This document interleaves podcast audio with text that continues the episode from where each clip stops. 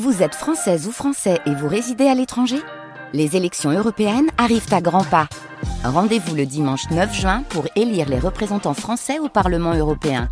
Ou le samedi huit juin si vous résidez sur le continent américain ou dans les Caraïbes. Bon vote !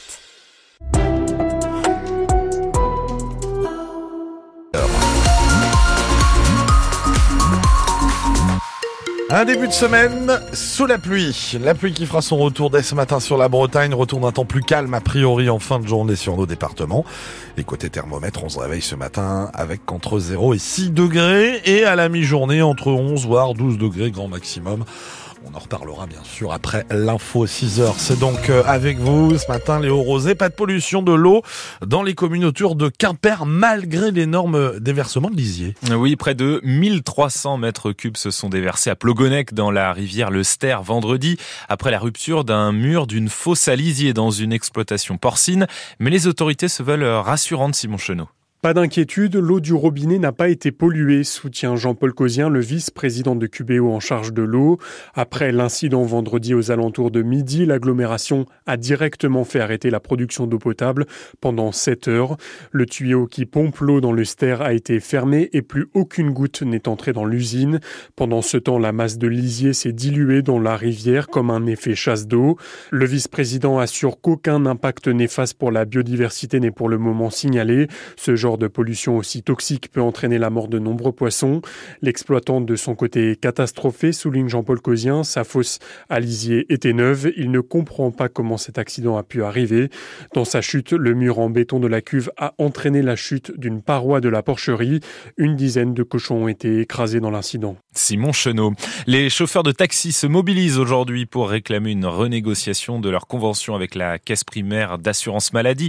Des actions notamment à Paris, Bordeaux, Toulouse et à Rennes où des taxis venus de toute la Bretagne se donnent rendez-vous dès sept heures ce matin pour une opération escargot sur la rocade pour aller à la préfecture. C'est une réforme historique, une première en Europe et dans le monde. Tous les sénateurs et députés sont réunis en congrès aujourd'hui à Versailles pour voter l'inscription du droit à l'avortement dans la Constitution, pour la liberté garantie à la femme d'avoir recours à une interruption volontaire de grossesse.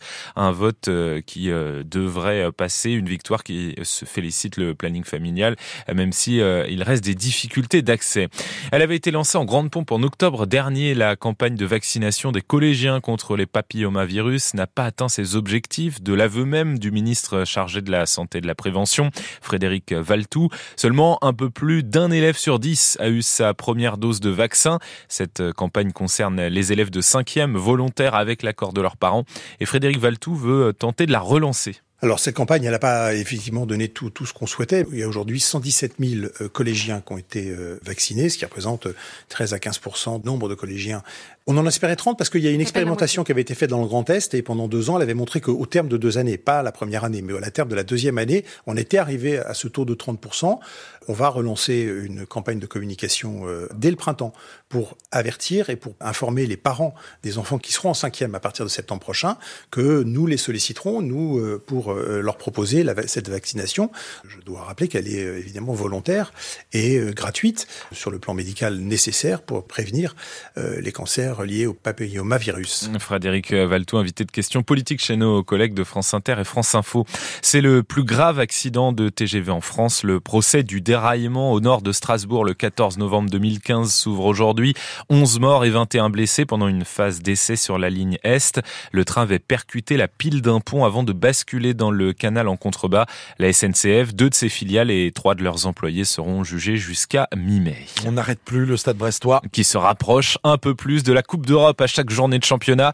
Les Tisefs plus que jamais deuxième de Ligue un après leur victoire un zéro contre le Havre à Francis Leblay hier avec encore un but de l'incontournable Lesmélou.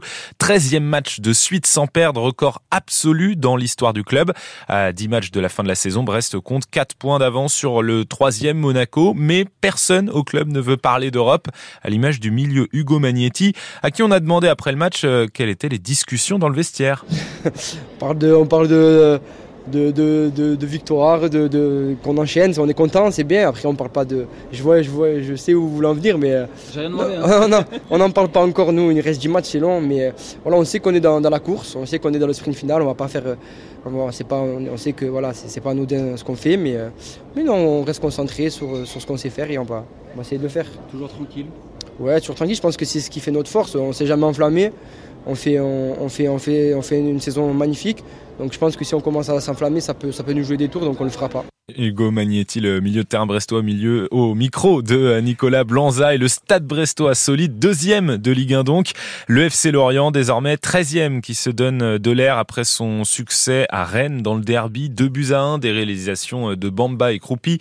Les Merlus comptent deux points d'avance sur Montpellier, seizième et barragiste. Le Stade Rennais pointe à la huitième place. C'est la fin du calvaire pour Armel Lecléac'h qui termine troisième de l'Arca Ultimate Challenge.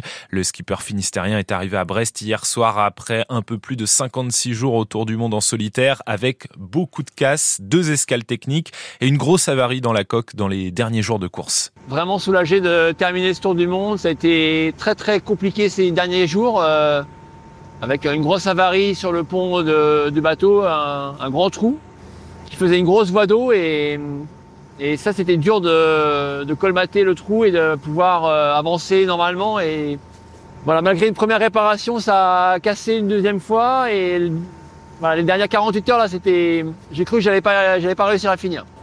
Clairement, c'est peut-être la course la plus difficile de ma carrière, parce que en termes d'engagement, déjà, le Tour du Monde en solitaire sur une ultime, c'est, il n'y a pas plus compliqué, plus dur à faire, et, et c'est vrai qu'en plus, euh, bah, j'ai pas été épargné par euh, la météo et puis des problèmes techniques majeurs. Euh, on a dû s'arrêter deux fois. Euh, Et là, il y a eu des gros soucis pour finir, donc ouais, c'était laborieux, dur, mais on voulait absolument finir, c'était l'objectif numéro un et on a réussi. La première réaction d'Armel Lecléac'h à son arrivée au ponton à Brest hier soir après avoir franchi la ligne d'arrivée vers vingt et une heures trente.